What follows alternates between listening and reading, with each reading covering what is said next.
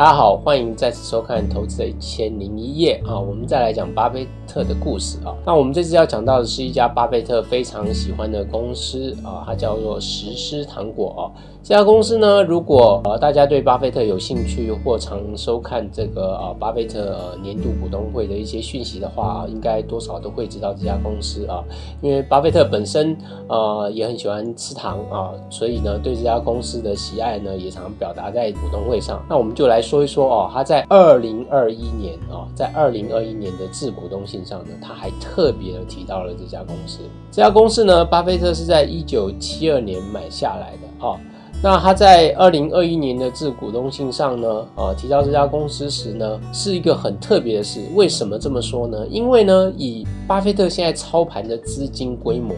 还有波克下的一个资产的话，啊，以这样的大的规模来看哦，实施这家小公司哦，不管他再怎么赚钱哦，他每年对波克夏财报的影响几乎是微乎其微。好，但不因为这样呢，巴菲特就忘了他，反而呢，常常提起他。啊，所以在这个二零二一年的致股东信上呢，啊，巴菲特是这样说的，哈，说像实施糖果这样家族的企业呢，就是典型的呃美国梦的代代表之一啊，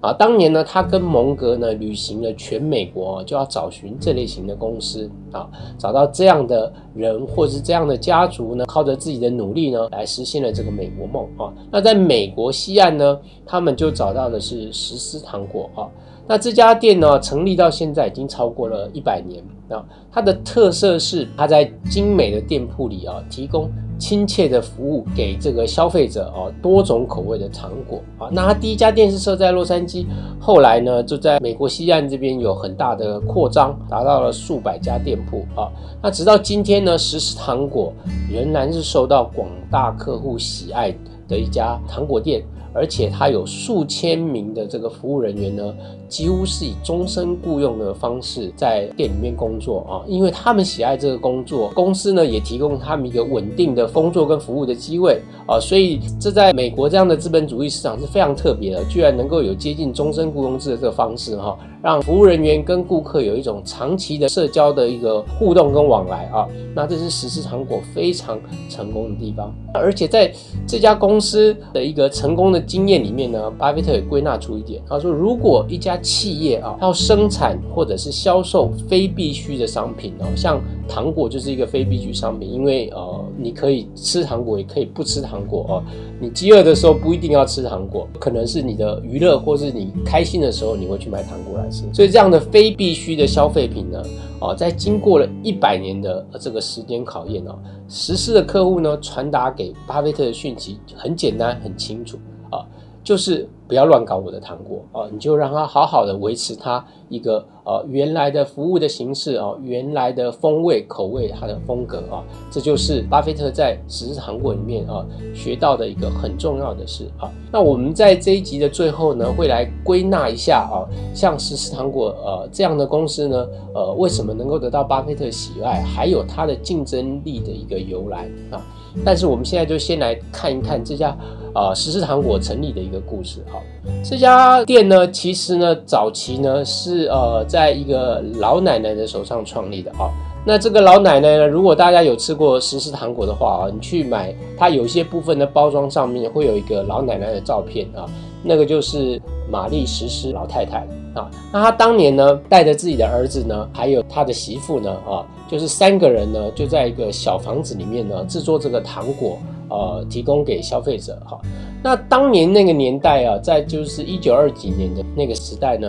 他们销售这种就是口味非常传统，但是呢，也很多人喜爱啊。可是有一个问题就是说，大家可以想想看，就是你古早的阿公阿妈的这种杂货店啊，或或者是这种糖果店啊，他们就是贩卖的一些。品质没有那么好啊，然后这个销售环境呢，可能也有一点混杂，可能很多复杂的东西混着卖，那也谈不上什么服务的一种啊，传统式这种杂货店啊。但是当年的环境是这样，但是史诗老太太跟她的儿子媳妇呢，他们决定用比较不一样的方式去制造跟销售这个糖果啊。他们希望这个糖果呢是比较高品质的，好，所以他们会用比较好的原材料去制作这个糖果啊。同时呢，他也把他们的店铺呢设计成是一个比较干净、呃典雅的一个一个环境，然后透过很亲切啊。呃，有热情的服务人员来销售这些糖果啊，那这个看起来是很微小的差异呢，就完全颠覆了当年这种呃把糖果当成是一个廉价品，然后在一个不太重视销售环境的地方呃去销售的一个方式，所以创造了差异性，所以人们对呃实施糖果的印象啊都一直非常好。好，很快的也建立了这个实施糖果在这个呃美国西岸一个声誉。那那我们刚才说到，呃，实施老太太啊带着她的儿子媳妇啊三个人辛苦了来经营这家啊店铺啊。后来呢，他儿子呢又再传给了呃等于是实施老太太的孙子叫劳伦斯啊啊劳伦斯呢在经营到了一九六零年代末期的时候呢啊劳伦斯就因病辞世了。那那这时候劳伦斯有一个弟弟啊。可是这个弟弟呢，他本人对于这个生活的享受比较重视，所以他不太想接这个家族事业啊。所以那时候哈利这个人呢，就委托呃当时他们公司里面一个专业经理人叫做呃哈金斯啊，说去帮他找看看有没有人愿意接手实施糖果这家公司啊这家糖果店。哈金斯呢找上了巴菲特。不过巴菲特刚开始在看到实施糖果的时候，他的第一个反应是，当年他对这个零售店的兴趣呢，呃，还没有那么大啊，所以他觉得实施糖果店好像也不能赚太多钱，更何况也没有他想象中会有呃像保险业那样的浮存金啊，所以他一开始没有什么兴趣啊。不过后来哈金斯把实施糖果的财报寄给啊巴菲特之后呢，巴菲特在研究完之后发现，哎。这家公司看起来底子很不错哦，所以有激发了他一些兴趣哦。后来在经过几次的讨论之后呢，呃，巴菲特呢出了一个价是两千五百万美元啊，但是这个价格呢还是远低于哈利他所期望的价格啊。但是经过双方专业经理人以及啊巴菲特这边股东大家呃不断的沟通之后呢。后来呢，哈利呢还是就接受了这个两千五百万美元的这个价格啊，所以这件事就在在一九七一年的时候呢，啊，这笔交易就成交了。巴菲特的风格就是买下一家公司之后啊，把它纳入了波克夏，但是他不要自己经营，所以呢，他也说服了啊哈金斯啊来当然这个专业经理人，因为哈金斯这个专业经理人呢，在三十三岁就当上了十四糖果的执行长啊。一直持续的工作了到一九七零年代这个时候，然后跟巴菲特做的这个接洽啊。那他的专业能力呢，跟整个扩展呢，都是在呃十糖果成长过程中扮演重要角色啊，所以他就在巴菲特邀请之下呢，他们达成了一个很简单的协议哦。听说巴菲特是花了五分钟跟他聊一聊薪资方案，就哈金斯就接受了这个方案啊，然后从此薪资方案也持续了呃数十年啊，双方也没有正式的协议啊，这就很典型的巴菲特的一个风格。那就从一九七一年之后，十糖果纳入波克夏旗下之后呢，我们来看看这个十糖果。给巴菲特多大效益，让巴菲特会啊这么开心的，几乎每隔呃几年就要在股东信上面重新提价这家公司啊。巴菲特呢，当时是用两千五百万美元买下了这家公司。当时呢，巴菲特还觉得他出价出高了啊。我们为什么说巴菲特觉得他出价出高了？因为两千五百万美元呢，是当时啊十四糖果的净有形资产的三倍啊。那我们要回想一下，一九七零年代巴菲特哈，他当时的观念里面还是比较多一点格拉汉，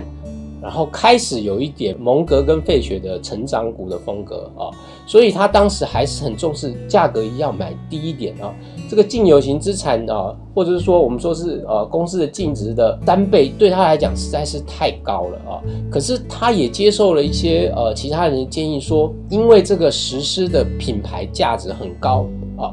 他过去在他们比较传统的经营下呢，没有完全的去发挥这个呃实施的品牌价值，也就是说，实施应该有定价能力，他的客户真的很喜欢他们产品，所以如果你涨价的话，客户是会接受的啊。如果透过这个定价权呢，来把他的产品做一个适度的价格的调升呢，啊。不但客户会接受，而且这个实施糖果的整个净利也会提升啊。那巴菲特接受了这个意见啊，那事后呢也证实啊，确实是如此啊。我们来看一下这个数字的发展啊。就是从一九七二年，也就是一个完整的年度哦，巴菲特呃把实施糖果正式纳入波克夏之后，一直到十年后一九八二年哦，在这十年间呢，呃，每一磅的呃实施糖果的价格呢是上涨了一百七十六 percent，而这段时间呢，通膨呢成长率呢是一百三十七 percent 啊，也就是说这个实施糖果能够哦。涨价的幅度呢，远超过呃平均的这个通货呃膨胀率啊，这显示了啊，实施这个糖果即使是非必需品，但是它在涨价的时候啊，仍然被客户所接受。那那当然，这里面反映出来是我们前面啊所提到的实施糖果不错的价值，就是。它在一个看似呃平凡无奇的传统口味的呃糖果里面，但是它坚持用比较高品质的呃原料去生产出啊这样的产品，能得到客户的信赖。所以即使你在呃通货膨胀的情况下，甚至你愿意用你的定价权拉高一点价格呢，客户也接受了啊。所以这种定价权呢，一直是巴菲特所喜欢的哈。所以，呃，实际上我这个例子呢，让巴菲特学到了，就是如果一家公司有很好的经济商誉，他就能够用这个经济商誉呢，能够创造出更多的利润，释放出更多的价值，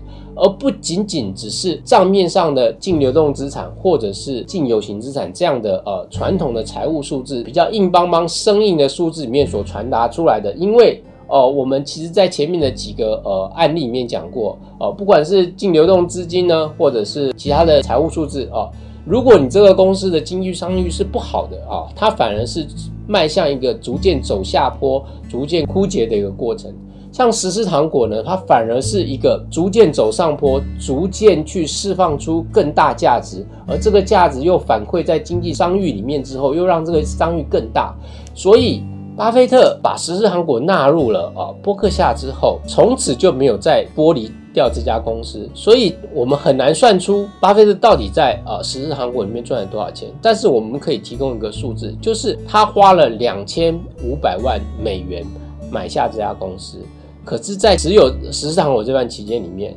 实施糖果提总共提供了超过二十亿美元的现金供巴菲特。可以来做其他的投资运用啊，所以这个价值、这个利益是非常非常惊人的。这也就是为什么巴菲特这么喜欢实施糖果的原因。好，那最后呢，我们还要再来提到啊，巴菲特喜欢实施糖果的另外一个原因，除了我们刚才前面第一个讲到的定价权之外，还有一个第二个很重要，就是像实施糖果这样的公司，它不是一个资本密集的产业，也就是。糖果店啊，也许你需要一些装修，也许你需要一些呃新产品的开发投入，但这些都不是很大的资本投入啊，并不像呃电子厂啊，然后呃面板厂或者是晶圆厂，你动不动就要投入呃几百亿、上千亿去重新盖一个厂来维持你的竞争力啊。糖果店不太需要啊，所以这样类型的低资本投入的公司，能够持续创造。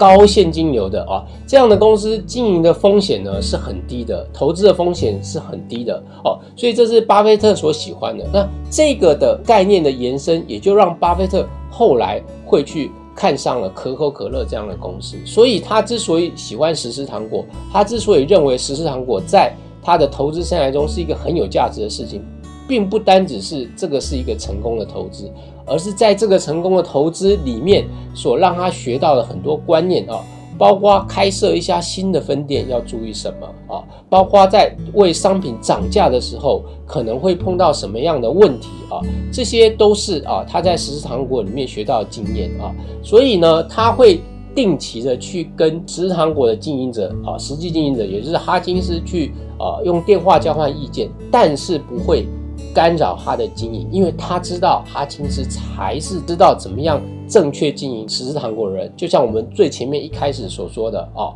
顾客传达给巴菲特的讯息很简单，就是不要乱搞我的糖果哦，所以他也不会随便插手哈金斯怎么经营这家店，但是他会固定的跟哈金斯交换啊他在经营上的心得，以及他会认真的看实施糖果的财报。因为从哈金斯跟他交换的心得及财报数字上的反应，他会学到更多的事，而这些更多的事是创造整个后来巴菲特的资产呃成长，整个波克夏的呃帝国的扩张一个非常非常重要的关键啊，就是是我们特别啊谈到的这个实施糖果在巴菲特整个投资生涯中哦有一个非常重要而显著的意义啊。今天这个就讲到这里。